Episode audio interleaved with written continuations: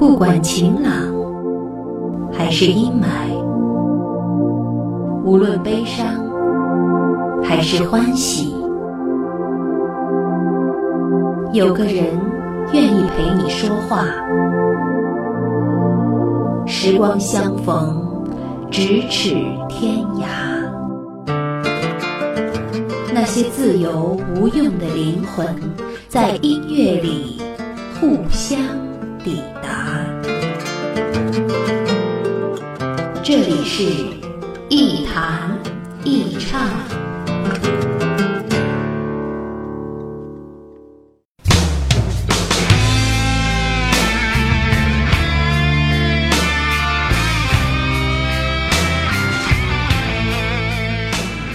欢迎各位收听一弹一唱，我是梁毅。在收听我的个人播客的同时，您还可以关注我的新浪微博“梁毅一九七六”，与我进行互动。总有一些歌曲藏在一张专辑里不起眼的位置，总有一些名字怎么也没有大红大紫起来。他们动听，但却不张扬；他们一样很流行，但绝不口水。今天我们一边聊聊天，一边听听这样的音乐。让心事和灵魂彼此安抚，互相抵达。今天是 B 面派对主题第三期，小人物的歌。一九九四年，作为滚石魔岩三杰之一的张楚发行了《孤独的人是可耻》的专辑。在之前《姐姐》这首歌得到了普遍认同之后，张楚却意外地放弃了那种腼腆的伤感和天真的诗意。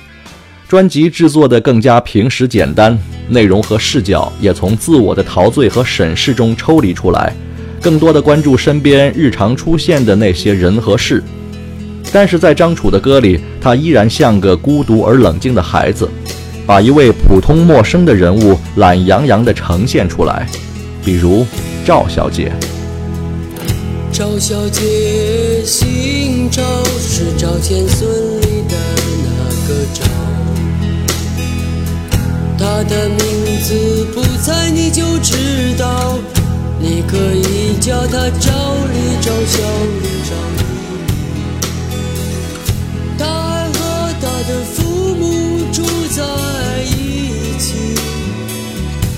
这里他能吃到东西，还能休息。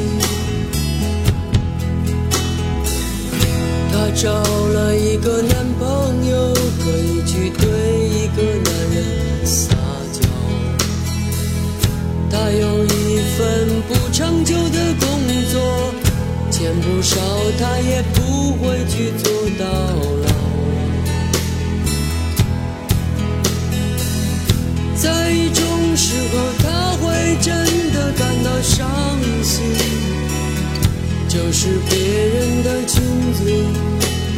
身上。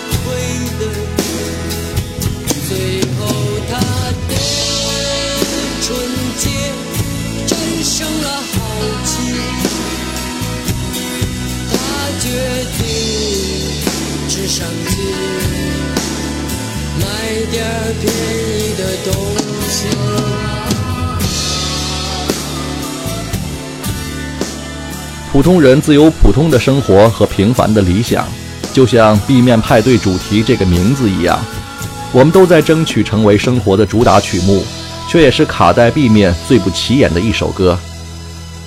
赵小姐她找了一个男朋友，可以去对一个男人撒娇。她有一份不长久的工作，钱不少，她也不会去做到老。平凡的派对里，我们才是真正的主角，为自己生活，为自己悲伤快乐。这种平凡简单到可以被任何人忽略，那是只有自己才能体会的味道。赵小姐应该姓赵，董小姐也可能姓董。但是这些姓氏其实早已经不再重要，因为他们既是创作者眼里的角色，更是我们身边最平凡普通的小人物。小人物的生存之痛是最让人无言以对和无可奈何的。他们往往因为无力把握现状和改变命运，而显得孤独无助、渺小可怜。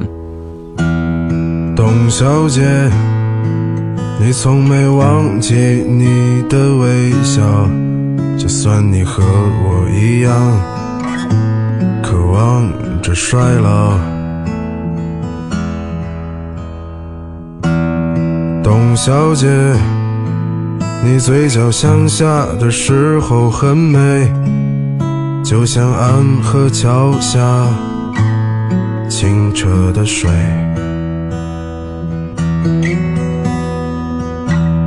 董小姐。我也是个复杂的动物，嘴上一句带过，心里却一直重复。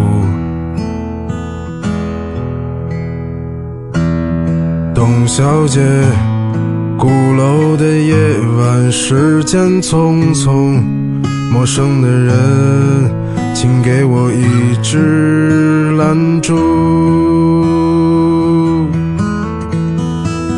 所以那些可能都不是真的，董小姐，你才不是一个没有故事的女同学。爱上一匹野马，可我的家里没有草原，这让我感到绝望。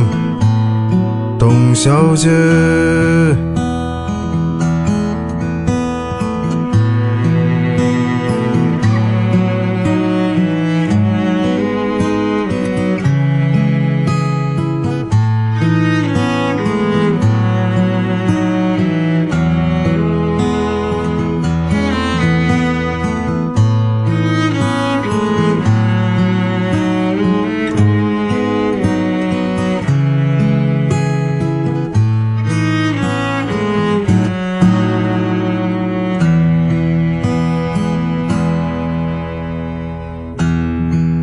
小姐，你熄灭了烟，说起从前。你说前半生就这样吧，还有明天。董小姐，你可知道我说够了再见？在五月的早晨，终于丢失了睡眠。所以那些可能都不是真的，董小姐，你才不是一个没有故事的女同学。爱上一匹野马。可我的家里没有草原，这让我感到绝望，董小姐。所以那些可能都会是真的，董小姐。谁会不厌其烦地安慰那无知的少年？我想和你一样，不顾那些所以，跟我走吧，董小姐，早起来吧，董小姐。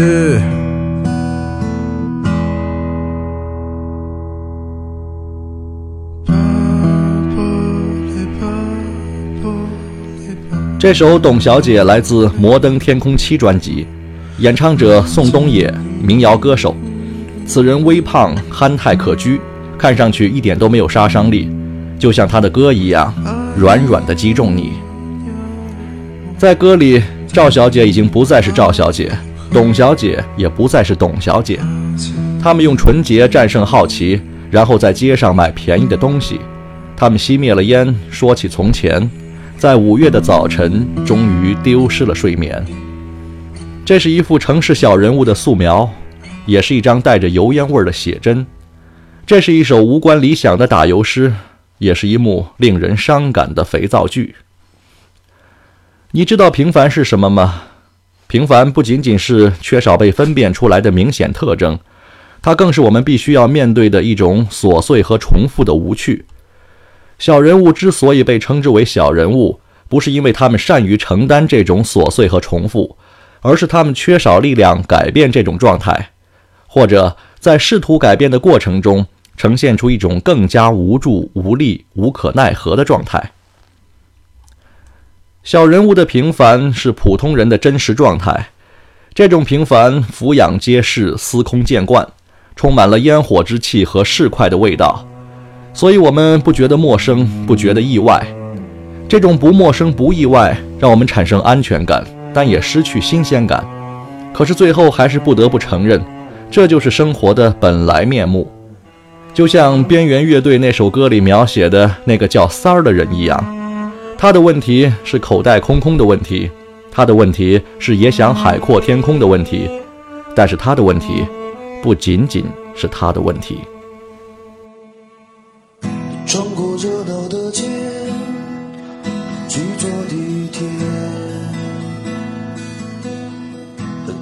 三儿的脸上不太生气，因为看到一些美丽的东西，在阳光下种满地。他隔着玻璃，心里有点生气。三儿的问题是口袋空空的问题。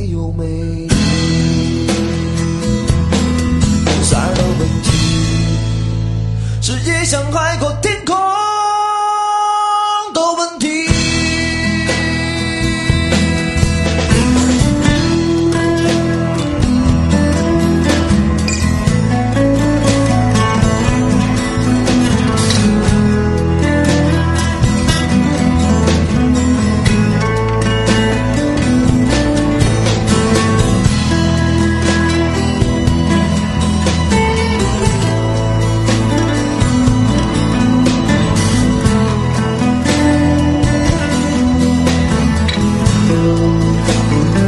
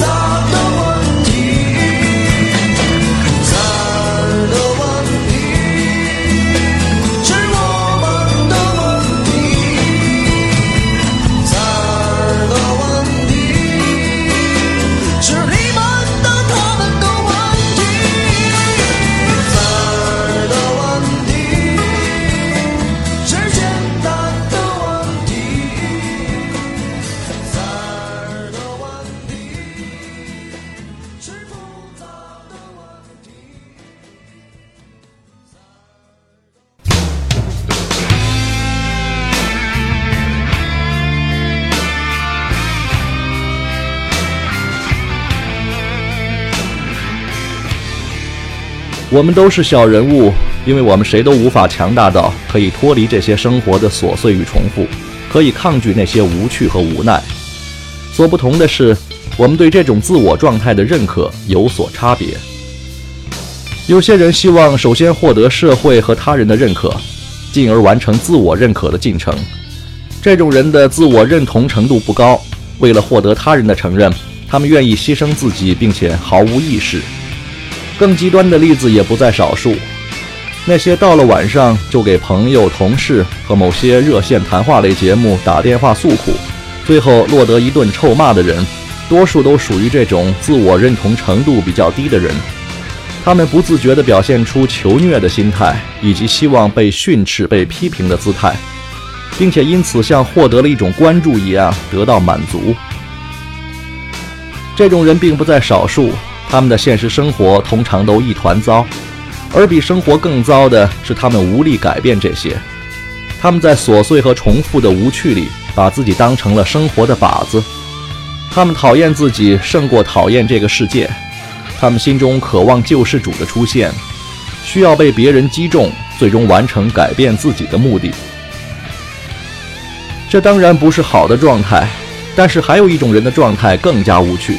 那就是自我认同程度过高的人，这样的人也比比皆是。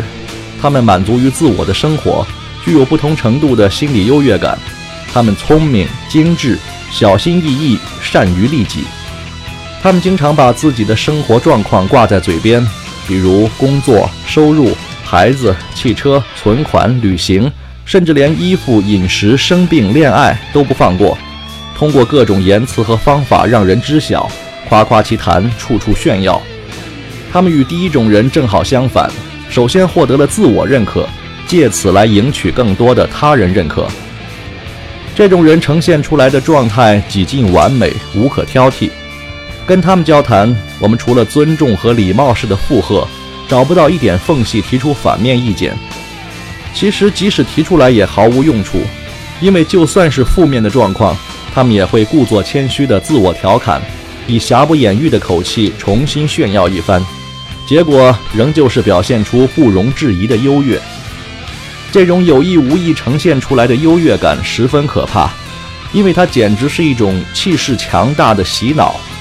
它会使很多意志不坚定、优越感不如他们的人产生不由自主的向往和迷恋，导致很多人失去正确的自我判断，甚至东施效颦。把成为同样具有生存优越感的人作为人生目标。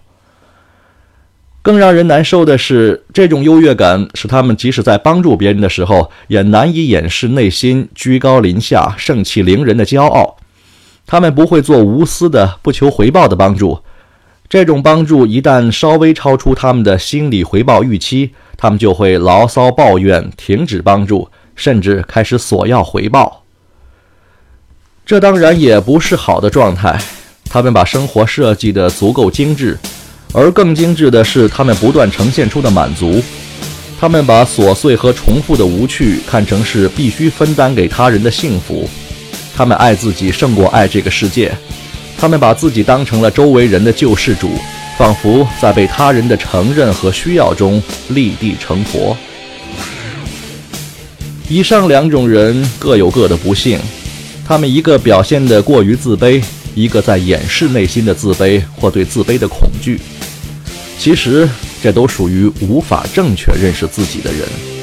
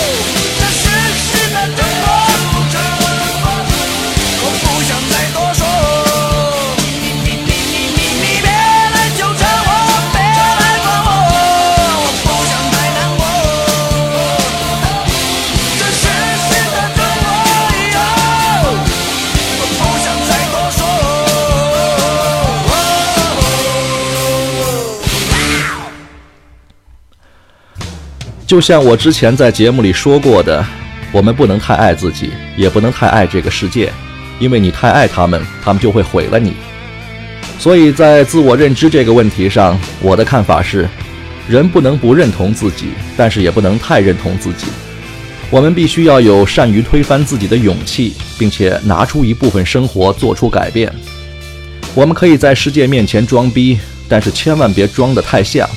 因为在别人眼里，你可能并不牛逼，而只是个傻逼。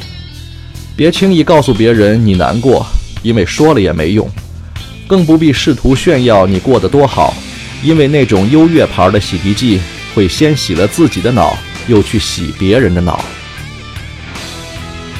我希望自己成为一个平凡普通的人，内敛平静。我更不要求我的孩子一定出类拔萃，甚至完成我今生未尽的事业或没实现的梦想。他不必崇拜我，也不必小看我，能客观地审视自己，并尊重自我的内心，过自己适合并喜欢的生活就好。所以我愿意聆听一些关于小人物的歌。即使他们被生活搞得手足无措、狼狈不堪，但至少他们对自我的状况有所察觉，并期望改变。其实，我们对于他人的看法本身就包含了我们对于自己的评价，这种主观是永远无法剔除的。每一个小人物的命运，又何尝不是我们命运中的一部分呢？去审视他们，就像在审视曾经或现在的自己一样。那些卑微、茫然和生活里的横冲直撞、支离破碎，又何尝不是我们正在经历的呢？我们应该感谢这些平凡的小人物，他们帮助我们更清醒地认识自己。我们对待他们的喜爱、厌恶等等情绪，也是我们对待自己的情绪。但是无论如何，人生的意义仍在，那就是坚持、希望和等待。感谢各位收听本期的《一谈一唱》，我们下期再见。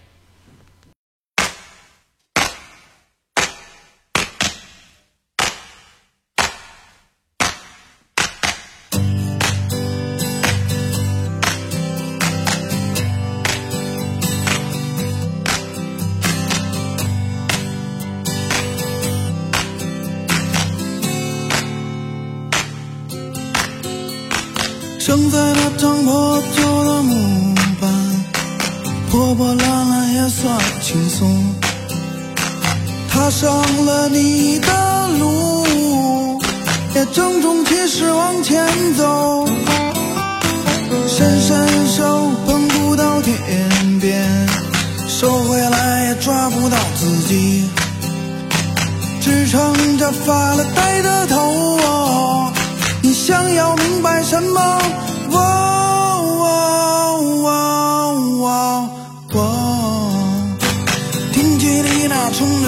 的胸膛，再硬的拳头也无所畏惧。拍拍身上的土，哼，儿子当老了。背进你那松垮垮的裤带。你的梦也是想入非非，摇晃着你的头，你心里想着谁？我